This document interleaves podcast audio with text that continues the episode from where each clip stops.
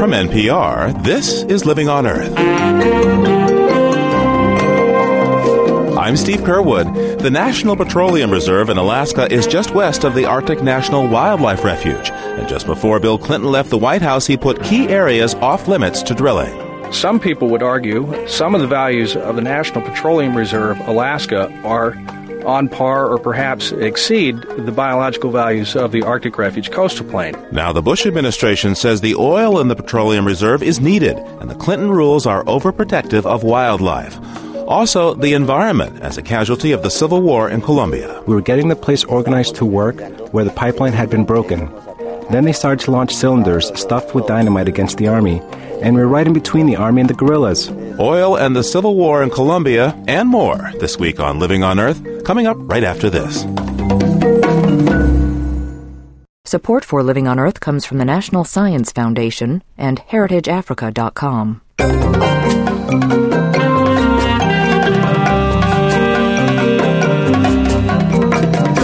Welcome to Living on Earth. I'm Steve Curwood. The National Petroleum Reserve lies just west of the Arctic National Wildlife Refuge on the oil rich north slope of Alaska.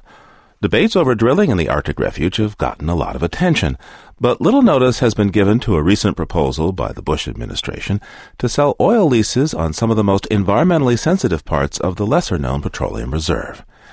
Joel Southern is the Washington, D.C. correspondent for Alaska Public Radio. He joins me now to talk about the landscape of the petroleum reserve and the prospects of increased oil drilling in that area. Joel, first tell me, how was the National Petroleum Reserve Alaska, or NPRA, first set up and why? Well, this area, which is roughly about 23.7 million acres, was first explored by government geologists for its oil and gas potential in the early years of the 20th century and in 1923, President Warren Harding used an executive order to make it a naval petroleum reserve.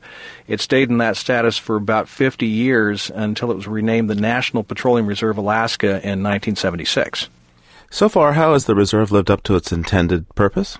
Well, it just sat there for decades, virtually untouched by the industry, because the type of oil there and the distance it was from Prudhoe Bay made it uneconomic for the industry to touch. And only now are we starting to see the initial production from the leasing that the Clinton administration initiated in 1998, around five years ago. Now, where exactly in this National Petroleum Reserve are the most oil rich regions, and, and how much oil is there? What could this reserve yield? Most of the oil potential is in a crescent of uh, geologically uh, oil rich structures that run roughly parallel to but inland from the Arctic uh, Ocean coastline. In terms of technically recoverable oil, the range is from 5.9 billion to 13.2 billion barrels, with a mean of 9.3 billion barrels. How does that compare with what's uh, at the Arctic National Wildlife Refuge in ANWR? Well, the mean in ANWR is estimated to be around 10 billion barrels of oil, a range of anywhere from around, I think it's around 5 billion to 16 billion in terms of technically recoverable. So it's almost on par, but a little bit less. How interested do you think the oil industry is in the National Petroleum Reserve versus ANWR? Well, they haven't been that much interested in it recently because nobody was interested in it for a long time. I think uh, people just thought uh, not much was going to happen there. However, the area got onto the radar screens of several environmental groups when the Clinton administration began the process of offering leases there about five years ago but they wanted to balance those off with strong protections for especially migratory birds, uh, other animal species, marine mammals, and also Alaska native subsistence hunting and fishing resources. Uh, there's an area up there in particular called Teshekpuk Lake, which was in the initial planning area that was started back in the Clinton administration. Now the Bush administration wants to go back and look at some of the restrictions and prohibitions that were put on Teshekpuk Lake possibly modify or even lift some of those restrictions and allow more leasing in that area. And in fact, some people would argue some of the values of the National Petroleum Reserve, Alaska, are on par or perhaps exceed the biological values of the Arctic Refuge coastal plain. Tell me what it looks like. You've been to this National Petroleum Reserve. What do you see? Well, it's it's a huge, uh, vast plain that's dotted with lakes and ponds and pools of water, and there are these rivers that just roll across the landscape like. Uh, at one point, I, I thought of them as unspooled ribbon. They just wind all over the place. And when you look down on the land itself, you'll see these hexagonal shapes where the permafrost cracks, and it looks like a big tortoise shell pattern uh, all over this coastal plain area. Now, what action have the oil companies taken in response to the environmental concerns regarding drilling in the petroleum reserve? Well, they've learned that to try to cut down on the flack that they get about developing in, in the Arctic areas, that they have to do certain things. So, most of the exploration, the exploration is now limited to winter months. They use things like ice roads to minimize the impact on the tundra. And also, as you uh, look at the evolution of oil technology on the North Slope, you can see that things are much smaller now than they used to be. They're that way for economic reasons, and they're also there to minimize the environmental impact. So, looking ahead, what kind of leases do you think the Bush administration is contemplating uh, granting here, and how might that affect the environment in the National Petroleum Reserve? I think if the Bush administration does go ahead with leasing, it's going to go with the alternatives that lease as much land as possible. There's one alternative they have uh, now laid out on the table that would essentially lease 100% of this northwest planning area. Another one would would lease 96% of it, but in that would be 100% of the where there's the most oil and gas potential this administration is very intent on increasing the oil and gas production from the United States to cut the dependence on foreign imports. They're not going to forfeit a chance to get more oil and gas from the NPRA. Joel Southern is the Washington correspondent for Alaska Public Radio. Joel, thanks for speaking with me today. Thank you, Steve. Good to be with you.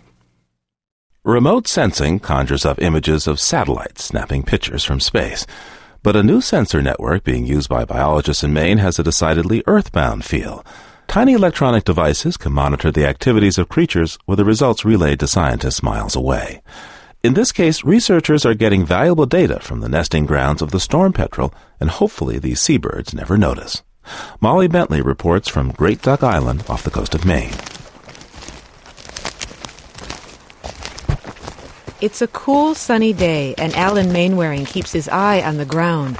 He's winding his way among the black spruce trees on the 250 acre Great Duck Island. Mainwaring's a biologist from the Intel Research Laboratory in Berkeley, California, and he's searching for mounds of excavated dirt, the telltale sign of a bird's nest or burrow underground. Uh, there's actually one over here that looks like a pretty good candidate. So what I'm going to do is have a look inside to see if by chance there's an animal in it. Mainwaring lies on his stomach, his cheek against moss, and reaches into the earth up to his elbow. When he determines that the nest is bird free, he prepares to deposit a biological sensor in the burrow wall. This small device I have in my hand is called a mote, otherwise known as a wireless sensor. Uh, has a light sensor, several different types of temperature sensors, an infrared sensor that's capable of detecting the body heat given off from a bird when it's in its nest, and it has a barometric pressure sensor. It's the sort of information that a biologist collects in the field, except that a sensor can go where a biologist can't, like into a small hole in the ground, and the sensor monitors continuously. There are 40 or so sensors set up in this forest, each collecting data on the seabird's nest, which is then relayed to the scientists almost instantly. We found that even the very, very low power radios that these devices have are capable of transmitting from inside these burrows and underground. And it's also capable of relaying its readings in almost real time to computers on the internet. And this is quite revolutionary because it means the observer can be really arbitrarily far away from the environment being monitored. The storm petrel is a perfect test case for this technology. Biologists know very little about them. Although they're one of the most common seabirds, petrels are rarely seen over land. When they do return to the island, it's at night, when they zip into their burrows underground. We should probably come back tonight and see if we can spot any of the birds that are using the burrows in this area. It's midnight, and Mainwaring is back in the forest, this time with a flashlight and a colleague, Andrew Peterson, who works with Maine's College of the Atlantic. Peterson says sensor networks collect the information that biologists need to protect habitats, while minimizing disturbance to them by human hand or foot. Once the sensors are installed, people can leave the island and the birds in peace.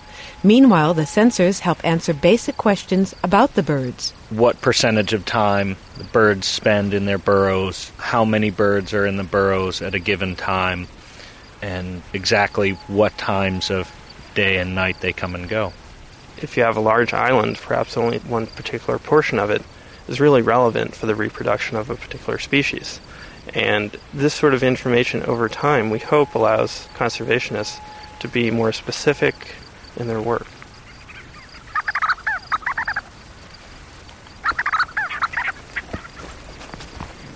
We've just had uh, four or five petrels fly over us. There went one right there. There goes another. There goes fast. a third. Yep. And they're blackbirds, but they do shine a bit in the in this full moon. They're graceful flyers, eh? As the birds fly into their burrows, the sensors pick up the information, forward it to a laptop, which then relays it cross country to Berkeley, California. This column is the light sensor. Uh, At the Intel lab in Berkeley, Robert Szewczyk and Alex Wu go over the data. They should go from 4,000 to zero. They haven't interpreted it yet. That'll come later. In future projects, this kind of biological monitor could be outfitted with any sort of sensor, such as a GPS receiver or a soil sensor to monitor groundwater. According to Mainwaring, this creates the potential for all kinds of environmental monitoring, from birds to whales to farmers' crops. We could get an enormous amount of information about the overall health of this planet. You're looking at billions of things becoming networked, billions of computers capable of exchanging information and interacting. And it has the potential to be just as revolutionary, if not more so, than what happened when a modest number of computers formed the primordial internet. The network is already expanding. There are plans to install sensors in an Oregon vineyard to help with the early detection of mold. Scientists are also hopeful that sensors in trees in the San Jacinto Mountains in Southern California will help them map the wind conditions that lead to forest fires. For Living on Earth, I'm Molly Bentley. Coming up, too much of a good thing. How abundant irrigation may end up putting some farmers out of business in California. First, this environmental health note from Jessica Penny. For centuries, people have believed that drinking tea can be good for you. Recent studies have focused on the beneficial antioxidants in tea, but now scientists in Boston have discovered a new way that tea may improve your health by bolstering the immune system. The researchers had one group of people drink five cups of tea a day for a month, another group drank five cups of coffee. The scientists took blood samples from both groups and isolated immune cells to test how they responded to infections. They added molecules associated with certain bacteria and tumor cells to the immune cell samples. Over 60% of the tea drinkers had immune cells that responded quickly by dividing and producing bacteria killing chemicals. Only 10% of the coffee drinkers showed this response. The researchers think this happens because black and green teas, but not coffee, contain small molecules that are similar to molecules produced by the bacteria and tumor cells. The tea compounds are harmless, but the similarity helps prime human immune cells to recognize harmful bacteria and be ready to fight infection. This is basically the way a vaccine works. In a separate test, the tea drinker's cells even responded to a different kind of bacteria that doesn't produce molecules similar to those in teas, indicating that tea might boost the immune system in a variety of ways. The scientists plan to repeat these tests with more volunteers. That's this week's Health Note. I'm Jessica Penny. And you're listening to Living on Earth. Welcome back to Living on Earth. I'm Steve Curwood.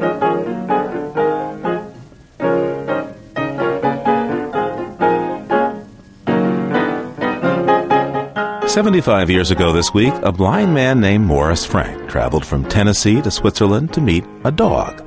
Not just any dog, but Buddy, a female German Shepherd who had been trained to be his guide.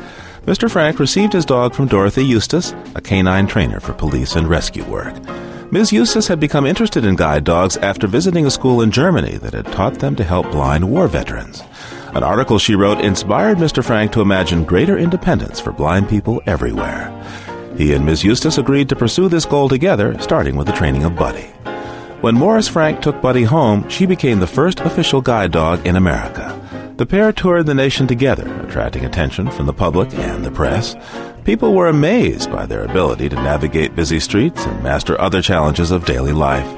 Morris Frank was thrilled by his new freedom, and Dorothy Eustis soon opened the first school in the United States for guide dogs for the blind, which she named the Seeing Eye.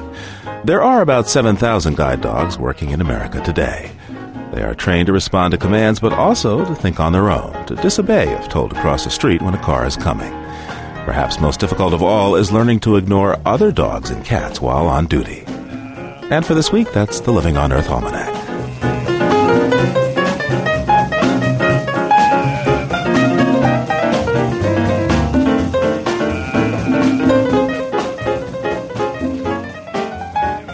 Ever since the landmark book Silent Spring by Rachel Carson, PCBs and dioxins have taken center stage in the debate over environmental toxins.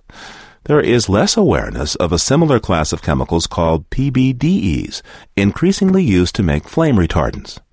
Researchers recently found elevated levels of PBDE in mother's breast milk and fatty tissue in the San Francisco Bay Area. To talk about the findings and possible health effects of PBDE, I'm joined by lead author Myrto Petreas, an environmental biochemist with California's Department of Toxic Substances Control. Also joining me is Tom McDonald, a toxicologist with the California Environmental Protection Agency. Dr. Petreas, let's start with you. What exactly are PBDEs and where are they found? PBDEs are flame retardants. Uh, there are three major industrial formulations of PBDEs, and they're called the penta, the octa and the deca. The penta is used in foam, used in furnishings, uh, car seats. The octa and the deca are used mostly with the rigid plastics, like the computer monitor, the TV, other devices like that, so that may prevent any flames, any fires. Now, you studied three groups of women in the San Francisco Bay Area. Tell me about these three groups and, and why did you choose to study these particular women? The study you're referring to is combining data from three separate epidemiological studies that are still going on. We analyzed tissues from these women, blood or adipose or fatty tissue, for a number of uh, chemicals like the pesticides, PCBs, uh, and PBDEs. And uh, we found very high levels of PBDEs in two of the groups. And the most interesting thing was that the levels we found in these two groups were the highest we had ever seen, at least 10 times higher than what was reported from Europe or Japan. The other interesting thing is that we didn't find anything of these PBDEs in the third group of women. This was archived uh, blood from the 60s, and we couldn't see the PBDEs. So, what we could see in the 90s, we could not see in the 60s. In fact, what generated the interest in PBDEs was a few years back in Sweden results from archived uh, human milk from the 70s all the way to the 90s showed an exponential increase. So PBDs were rising, and at the same samples of Swedish milk, all the other pesticides and dioxins and PCBs were dropping. Now, I should mention that uh, the levels that generate all this interest in Sweden was less than 10 times lower than uh, what we are seeing here in California in the 90s. Tom McDonald, what do these PBDE levels suggest in terms of possible uh, health effects, do you think? There's three primary concerns that we have with respect to health effects, and those include uh, neurodevelopmental changes, meaning learning and memory deficits in children, also uh, thyroid hormone disruption, as well as uh, possibly cancer. The concern basically comes from animal studies we have, for example, three independent laboratories now, one in Sweden, one in Italy, and one here in the United States, that have all shown that either in rats and mice, when you give PBDs to them, either in utero or early after birth, you get permanent changes in behavior and learning and memory. And these are very similar to what we see with the PCBs, which is also a very similar chemical in both structure and activity. What do we know about how these chemicals might have gotten into human fat tissue and blood? Uh, PBDEs are what we call persistent bioaccumulative chemicals. Uh, they get released into the environment, and uh, because they're persistent, they don't break down. They get into the food web, so most of our exposure comes through the diet. Once they're in the body, because they don't metabolize so easily, they stay a long time and they store in the fatty tissues. Now, the interesting thing about PBDEs is that in addition to the diet, we think that we may be exposed to them through either inhalation or ingestion of dust. PBDs have been measured in offices and homes, and we think they may be coming from the use of consumer products, particularly foam, which may be friable, coming out through the fabric maybe of a sofa, and then we get exposed to them as well. What regulations exist for this type of flame retardant? There are no regulations in the United States. Uh, recently, the European Union banned uh, the use of uh, penta and octa. Uh, the DECA is still under investigation, awaiting for a risk assessment to be completed. Uh, now, what are the advantages to using this class of chemicals as flame retardants? Indeed, it's very important that we do have products that don't burn quickly California is uh, one state that has very stringent fire safety flame retardancy standards, and I think a lot of the consumer products that are produced in the U.S. are made so that they meet California standards. For example, the PBDEs are added to plastics and foam, sometimes as much as 10% of the weight of the material, and when a plastic or a foam starts to burn, the PBDE actually quenches the fire and slows the burning and saves lives. How much does the U.S. consume of this stuff? Well, current estimates range on the order of somewhere about 75 million pounds per year. So this is quite a high use chemical. These are such ubiquitous contaminants that uh, I think we're all exposed to low levels of these. Tom McDonald is a toxicologist with the California Environmental Protection Agency. Myrto Petreas is an environmental biochemist with California's Department of Toxic Substances Control. Thank you both for speaking with me today. Thank you. It was a pleasure. When the federal government built dams and pipes to carry water from Northern California to the baking hot San Joaquin Valley, there was a high risk that intensive irrigation could eventually make the soil salty. Forty years later, some land is so contaminated with salt that it kills crops. The water and the agricultural riches it produced built a powerful farmers' lobby, the Westlands Water District. Farmers there say that if they stop farming the salty land, they should be compensated, and taxpayers could end up paying hundreds of millions of dollars. From member station KQED, Tamara Keith has more. Reliable irrigation water transformed the west side of the San Joaquin Valley, making the desert bloom with dozens of crops almonds, cotton, tomatoes, garlic, and lettuce.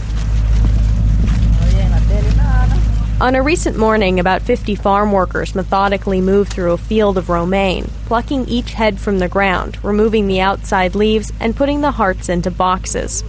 This time of year, almost all of the lettuce in the country is grown in the Westlands Water District. But the bounty comes at a cost. Over time, the land is slowly being poisoned by natural salts in the water used to irrigate it. Now, farmers like Paul Betancourt are watching their land become less productive. We grew four bales of cotton an acre in this field right here, and on the north 80 acre blocks, we grew two bales of cotton this last year. That's how significant a difference it is. In some spots, you can actually see white salt crystals form a crust on the soil. Irrigation water gushes out of a pipe into Betancourt's field. It will keep flowing like this for 48 hours until he shuts the pipes off. Betancourt is hoping this land will see him through retirement, but he's worried this soil will eventually become worthless, and the farmers end up paying the price for that because we've invested our lives in these farms uh, with the hope of having uh, drainage service so we could farm them in perpetuity, which is a good idea, and that won't happen now. About two years ago, Westlands Water District officials began pushing for a solution that few would have predicted retire up to 200,000 acres of salt contaminated cropland, cutting the farming here by a third. Although too salty for crops, farmers say the land can be restored and could one day provide habitat for endangered species. Growers want the federal government to pay a fair market price for the land, and the bill could come to half a billion dollars or more. Thad Bettner is the Deputy General Manager of Resources for the Westlands Water District. They have the highest crop yields out of anywhere else in the valley. They can grow um, a variety of different crops that can't be grown anywhere else and um, to take this land out of production, you know, it's it's it's unfortunate, but that's the reality that we have to live with. When the federal government first built the dams and piped in the water, officials knew they'd need to carry away the salty wastewater. The original plan was to send the water into the San Francisco Bay Delta, but because of fears that the delta would be harmed by the water, the drain was never finished. Instead, the brackish water was dumped into the Kesterson Wildlife Refuge in Merced County. Then, 20 years ago, Kesterson became synonymous with environmental disaster.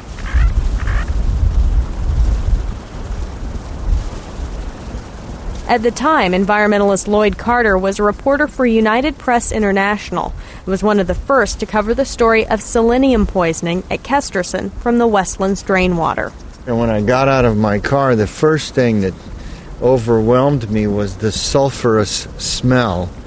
And then I looked around out onto this pond here to the to the northwest and I saw hundreds if not thousands of dead birds floating amongst the living birds. Now an environmentalist with the group California Save Our Streams, Carter says it was like a scene straight out of the Alfred Hitchcock movie, The Birds. A marsh uh, is actually a quite noisy place. It's full of life and birds, and uh, Kesterson was strangely silent. And you know, it was quiet because everything was dying. The pools of toxic water were eventually dried out and covered over with dirt to protect the birds. Westland's drain water was shut off. Today, the federal government is still working to provide drainage to the western San Joaquin Valley under a court order, and one possibility would be new evaporation ponds. Environmentalists are skeptical, but officials say they've learned from Kesterson and any new ponds wouldn't harm wildlife. Jason Phillips with the U.S. Bureau of Reclamation is studying the options. Really, there's only three places you can take it. You can take it directly to the Pacific Ocean, you can take it to the Bay Delta, which is the original envisioned disposal location, or keep it within the valley and evaporate it. But each of these options could cost as much as a billion dollars and may create other environmental problems. Meanwhile, a handful of farmers are already getting money to idle their fields. They had sued the government, saying the lack of drainage destroyed their land. Under a settlement reached earlier this year, the farmers will get $100 million in damages and 40 million to retire their land. Like the officials at Westlands, environmentalist Lloyd Carter is pushing for a massive land retirement, though he isn't at all happy about the idea of the government paying for it. This is all to benefit 600 growers. History will show that this was one of the great stupid mistakes of the federal government in pouring literally billions of dollars into a project on lands which should have never been farmed. If the federal government agrees to buy out all the salt contaminated land, it would be a first. Already, farmers in other parts of the state dealing with water supply problems are beginning to call for land retirement programs of their own. Any deal with Westlands would be precedent setting, so many eyes are watching. Environmentalists look at land retirement as a chance to return water to the rivers it was diverted from decades ago. But Westlands officials want to keep the water for their remaining acreage. For Living on Earth, I'm Tamara Keith in Fresno County. You're listening to NPR's Living on Earth. Funding for Living on Earth comes from the World Media Foundation. Major contributors include the Ford Foundation for reporting on U.S. environment and development issues, and the William and Flora Hewlett Foundation for coverage of Western issues. Support also comes from NPR member stations and the Noyce Foundation, dedicated to improving math and science instruction from kindergarten through grade 12 and Bob Williams and Meg Caldwell, honoring NPR's coverage of environmental and natural resource issues, and in support of the NPR President's Council. Many New Yorkers are resigned to the fact that parks and pigeons are an eternal partnership. But Bryant Park in Midtown Manhattan is trying out a novel plan to get rid of the winged loiterers and their droppings. Park administrators have called in a team of hawks to scare off the pigeons. Tom Cullen is the raptor specialist who's running the program. Tom, how do you and the hawks on your crew go about getting rid of the pigeons in the park? Basically, the Harris hawk is a bird that's specifically designed to catch ground quarry, things like uh, rodents and squirrels, rabbits. The pigeons don't realize that the particular hawk that I'm using is not well adapted to catch them. And what we're relying on is the instinctive behavior of pigeons to avoid hawks we're not actually hunting the pigeons per se in the park. What we're doing is we're using that natural fear to build the stress level up so that the pigeons basically avoid the area because there's a predator on the prowl. How do you control your hawks? Basically, we use the ancient method of falconry to train the birds. Basically, they're taught to come to us for food, and um, so we control them that way. They're, my birds are trained to follow me like a dog would, except of course they follow me from treetop to treetop. So, uh, what sort of controls do you use? Uh, your body, your voice? How, how do you do this? A little bit of both. I can get their attention by yelling at them or whistling to them so that they turn their head. But because they're so visually orientated, what I have to do to actually bring them down is show them something.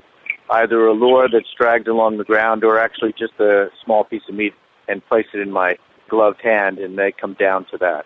Maybe you could let us hear what it sounds like when you call one of your hawks back to you. Oh, just kind of a, and uh, you know, you can hear her bells in the background here. Um, she wears bells so that I can locate her if she were to go down into cover. So you kind of hear her jingle jingle as she follows me along. Uh, what's her name? The one I have on my fist at the moment is called Starbuck. Uh huh. So it does caffeine in the morning, I take it. Well, they're they're kind of a dark chocolatey brown bird with a little bit of uh, kind of reddish shoulders, and uh, I named one of them Mocha. So then I ended up naming another Java. So uh, Starbuck just kind of seemed to fall in line. You're a man who enjoys a good cup of coffee. That's right. You know, if uh, if these pigeons get moved out of Bryant Park, and then maybe uh, they get moved out of Times Square, and then maybe they get moved out of. Uh... Well, they can always go to Jersey. That would suit me. as long as they're out of Bryant Park, I'm happy. Again, if I leave, it's more than likely they're going to come back in again. So it is a kind of a maintenance program that we're doing here. Tom Cullen is a raptor specialist. He talked to us from Bryant Park in New York. Hey, you going to fly your birds now? Yes. There we go. Thanks a lot, Tom. Okay. Coming up, oil and war in the tropical heat of Colombia. First, this note on emerging science from Maggie Villiger.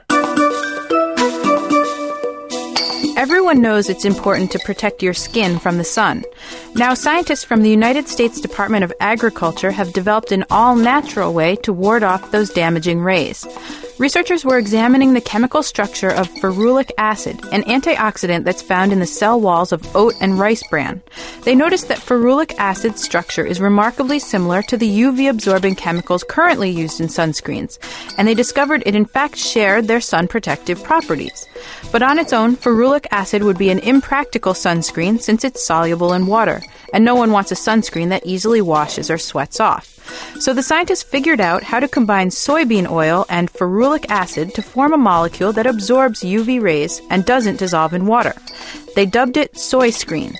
The product's manufacturing process is environmentally benign since it relies on a low temperature reaction helped along by an enzyme that can be recycled repeatedly. Another advantage soy screen breaks down in the environment and doesn't bioaccumulate like other chemicals currently used as sunscreens. The company licensing soy screen hopes to test market cosmetic products containing the new ingredient by the end of the year.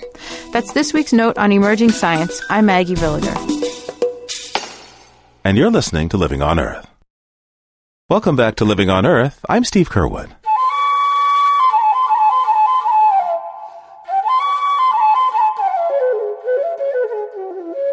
Out on the safaris, writes Isak Dinesen in Out of Africa, I had seen a herd of buffalo, 129 of them, come out of the morning mist under a copper sky one by one, as if the dark and massive iron like animals with the mighty horizontally swung horns were not approaching, but were being created before my eyes and sent out as they were finished. I had, time after time, watched the progression across the plain of the giraffe in the queer, inimitable vegetative gracefulness, as if it were not a herd of animals, but a family of rare, long-stemmed, speckled, gigantic flowers slowly advancing. I had followed two rhinos on their morning promenade, when they were sniffing and snorting in the air of the dawn, which is so cold that it hurts in the nose, and looked like two very big angular stones rollicking in the long valley and enjoying life together. Thanks to Heritage Africa, you too can experience the wild as Dinesen did. Living on Earth is giving away a 15 day trip for two on the ultimate African safari, with visits to several of Africa's most spectacular game preserves, such as Kruger and the Serengeti. For more details about how to win this 15 day African safari, just go to our website, loe.org. That's www.loe.org for the trip of a lifetime.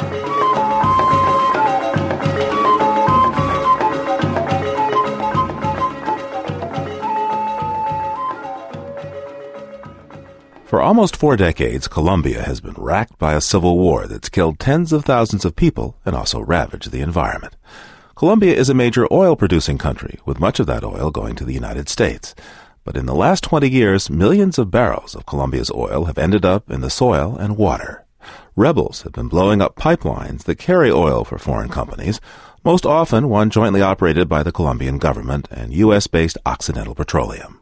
This pipeline transports 100,000 barrels of oil a day, that is, when it's up and running. Last year alone, attacks shut it down more than two thirds of the time. A few months ago, the Bush administration ordered special forces into Colombia to train local soldiers to defend the pipeline. In the first of a two part series on Colombia's civil war and the environment, reporter Angela Swafford traveled to her homeland and has this report. This is the National Control Center of Ecopetrol. Colombia's State Oil Company. Located on the penthouse of a massive downtown building in Bogota, the place is a fortress protected with thick security windows and doors. Like NASA mission control engineers, a dozen employees face computer screens, intently monitoring every inch of its 7,500 miles of oil and gas pipelines that run throughout the country. An alarm here means the system has detected a sudden drop in oil pressure. Engineer John Garcia points to a blinking red light on his computer screen. Entonces aquí podemos observar el sitio de ubicación está dándonos entre los kilómetros 81 You can see here where the pipe is leaking, between kilometers 81 and 83. So let's inform people over at headquarters so they can start acting on this one. para que se hagan las acciones. Aló, buenos días. Though it can't be verified yet, chances are this leak is actually the result of an attack, one of the many carried out each week by the country's two main leftist rebel groups. The Caño Limón Coveñas pipeline has been attacked about 900 times in its 16 year history, spilling almost 3 million barrels of oil. In the common scale used to rate oil disasters, that amounts to 14 Exxon Valdez's. Again, engineer John Garcia. Eh, eh. Each pipeline is equipped with remotely controlled check valves that close off the broken section of pipe. The trouble is that Colombia's geography is very complicated, and the first thing to get polluted are streams and rivers. But if we didn't have these valves, the environmental damage would be a lot worse. Nevertheless, the damage that is done both to the environment and to human lives is dramatic. Those are the words of Colombia's former Minister of the Environment, Juan Mayr. Tuve la oportunidad personalmente de visitar una zona I had the opportunity of personally visiting a region where the guerrillas had attacked a pipeline. It was the town of Machuca. The attack on the pipeline resulted in the death by burns of 80 Colombian citizens. And of course, that is another tragedy, another drama of terrorism on our national oil infrastructure. This is why I think the topic of peace has a lot to do with the environment. I see in the future a day when we will be at peace and Colombia will preserve its rich biodiversity. At the moment, what we have are hard times, times of environmental destruction. A helicopter prepares to travel northeast from Bogota towards the Venezuelan border, straight into territory held by the rebel armies known as the FARC and the ELN. On board is an Ecopetrol biologist. Mi nombre es Álvaro Rueda, eh, soy funcionario de Ecopetrol, gerencia de oleoductos. My name is Alvaro Rueda. I work for Ecopetrol, and we are heading to Banadia pumping station along the Caño Limón Covenas pipeline in order to see the areas affected by the oil spills resulting from recent terrorist attacks. We take off in a light rain. The helicopter will eventually climb to 3,000 feet, high enough, I'm told, to avoid enemy bullets.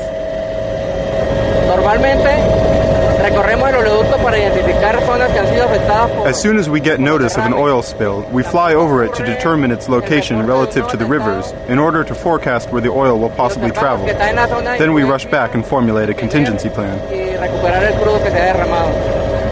After 40 minutes, we begin to pass over undulating mountain ranges covered by thick forests and dramatic jagged peaks. this is an area of Colombia rich in biodiversity. Somewhere down there, the pipeline lies buried a few feet underneath the soil, a failed attempt to hide it from terrorists. Spills here have been especially difficult to clean up, since there is no easy access into this wilderness and the rivers are quick to carry the oil downstream. But geography is not the only obstacle here. Just a couple of days ago, the guerrilla groups announced a step up in violence, declaring that they would attack both military and civilian choppers attempting to land along the pipeline to carry out repairs. As the mountains turn into valleys and the clouds part, I spot a large oil spill, a black insult against the green grass. En este momento estamos viendo una mancha de aproximadamente unos 300 metros Right now, we are flying over a spill that is about 1,000 by 16,000 feet wide. We have still not been able to land down there because of security reasons. It is a dark spill, very recent. These are areas for yucca and maize crops. Multiple attacks have occurred so close together here. Their spills have merged into one long chain. To compound the devastation, the underground natural aquifer in this region lies very near the surface so oil can easily penetrate it. Already, the spill has reached a field of food crops, and it's heading towards a wide milky river some 10 miles west, where a small village lies on its bank. The Colombian government estimates that at least 10,000 farmers and fishermen have been affected in the past decade by the pipeline attacks, either through loss of crops, contamination of drinking water and soils, or pollution of fisheries.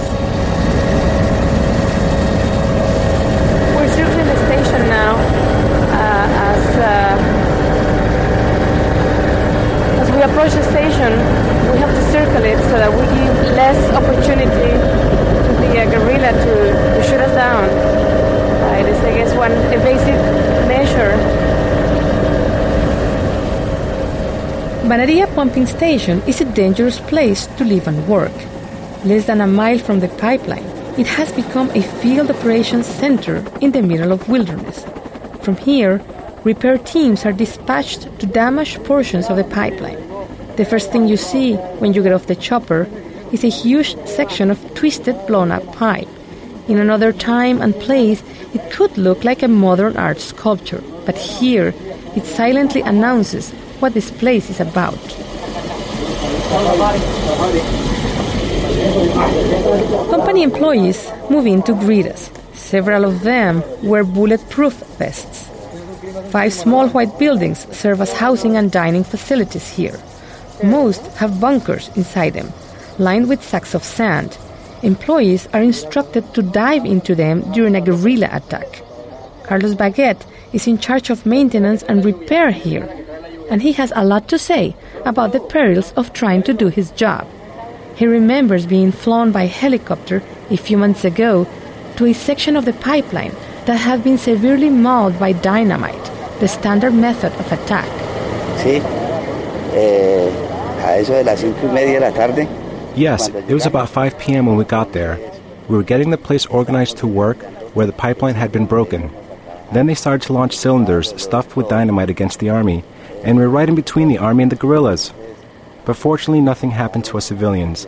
We had been instructed to lie on the ground facing down and to keep our mouths open so that the explosive wave would not rip us apart. Not exactly a typical day at the office. Guerrillas also plant mines next to the pipelines, so before workers can start repairs, the army must first clear the site, a process that can take days. We pass by destroyed sections of pipeline that now look like huge overcooked pieces of pasta, twisted and bent in a variety of shapes. Esto ya es un cementerio de This is a cemetery of the blown up pieces of pipeline. Look, that is because of the impact of dynamite. Look at that other one. It is even pretty. Who knows how many kilos of explosives they use to leave it like that? They always place the dynamite underneath. We enter one of several warehouses filled with equipment used to scoop up oil and repair pipeline. Aquí tenemos un equipo Here we have a piece of equipment that is basically a power unit with rolls that you place on the surface of the river or lake. It has these hydraulic hoses that make the rolls spin and pick up the oil, which is then sent to a portable tank. Baguette also uses suctioning equipment to soak up oil from the ground. se les echa cal Then we treat the soil with lime and slowly keep working on it until it is ready to be planted again. But when the spill takes place during the raining season, the oil in the ground tends to resurface somewhere else, carried by the water in the aquifer, affecting places that were not contaminated before. We walk away from the pumping station towards the pipeline. Since the tubes are buried, all I see is a slight change in the color of the grass. The part of the pipeline we're standing on now was attacked last year. The soil is light brown here and the grass is dead. Ecopetrol biologist Álvaro Rueda. Eh, pues estamos haciendo una, una superficial. When I kick the soil, you can see how loose it is. The oil that was spilled last year here is underneath in this very permeable soil. The deposit is still down there. La mancha o la, o It digs through the sandy topsoil and almost immediately the dirt turns darker brown. As I kneel down to take a look, I begin to smell oil. There is a small stream about 80 feet from us, and its banks are also stained in brown. Álvaro Rueda remembers the devastation as it happened. El crudo bajó aquí por la, por la pendiente. Though this is flat terrain, it does have some gradient. So the oil ended up in a stream that feeds a major river called Arauca. We managed to stop the large patch, but we lost many birds, like that kingfisher you see over there. La mancha eh, se produce un, un espejo The oil makes sort of a mirror that confuses birds who mistake it for water. Saving them once they have fallen in oil is extremely difficult. Other species that always die are reptiles, like snakes, insects, and amphibians. The vegetation along the river margins ends up totally covered in oil. Ecopetrol estimates that over the years, it has tried to clean up more than 1,200 miles of rivers and 3,700 acres of land throughout the country. But it's impossible to know the full extent of the damage suffered by the plant and animal life here. Because the region is so dangerous, no in depth scientific studies have been done on that question. Of course, if there were no pipeline attacks, the oil development here would still be controversial. It brings with it its own list of consequences, including air and water pollution, soil erosion, and disturbance of wildlife. But to see devastation that has been so purposely inflicted is particularly disturbing. I look to the east towards Venezuela and to the mountains there that are surrounded in mist. Two helicopters appear in the distance like silent dragonflies. They might be carrying the elite U.S. military personnel sent here to help protect these pipelines. Underneath those choppers lies an ecosystem under attack. This is the other, often overlooked, consequence of the Colombian Civil War. An environment whose future depends on a peace that remains tragically elusive. In the Colombian state of Arauca, along the Caño Limón Coveñas pipeline, I am Angela Swafford for Living on Earth.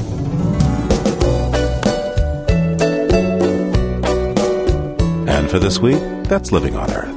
Next week, the second part of our series with Angela Swafford, guerrilla groups in Colombia make their money through the drug trade. The growing and processing of coca takes place in the country's most biodiverse region, its Amazonian forest.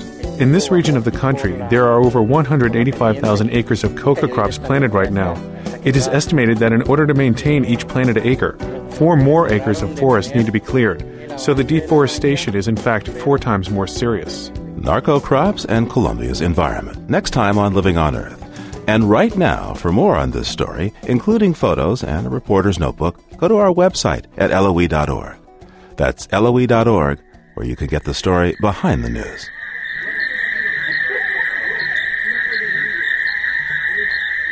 We leave you this week taking a stroll on an African evening. David Dunn recorded these sounds on the outskirts of a Zimbabwe village.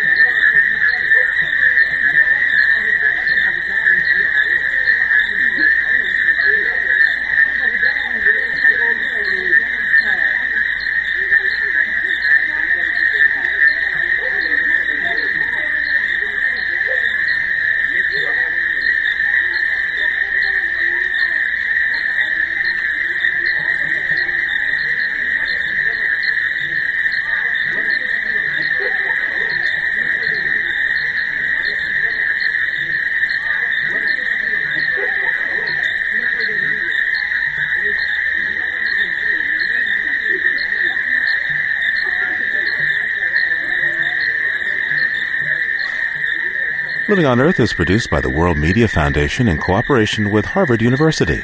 You can find us at loe.org. Our staff includes Anna Solomon Greenbaum, Cynthia Graber, Maggie Villiger, and Jennifer Chu, along with Tom Simon, Jessica Penny, Al Avery, Susan Shepard, Carly Ferguson, and Liz Lempert. Special thanks to Ernie Silver. We had help this week from Catherine Lemke, Jenny Cutrero, and Nathan Marcy. Allison Dean composed our themes. Environmental sound art courtesy of Earth Ear. Our technical director is Chris Engles. Ingrid Lobet heads our Western Bureau. Diane Toomey is our science editor. Chris Ballman is the senior producer. And senior editor Eileen Bolinsky produced this week's program. I'm Steve Curwood, executive producer. Thanks for listening. Funding for Living on Earth comes from the National Science Foundation, supporting coverage of emerging science, and the Corporation for Public Broadcasting, supporting the Living on Earth network, Living on Earth's expanded Internet service. Support also comes from NPR member stations and the Annenberg Foundation. And Tom's of Maine, maker of natural care products and creator of the Rivers Awareness Program to preserve the nation's waterways. Information at participating stores or tomsofmaine.com. This is NPR, National Public Radio.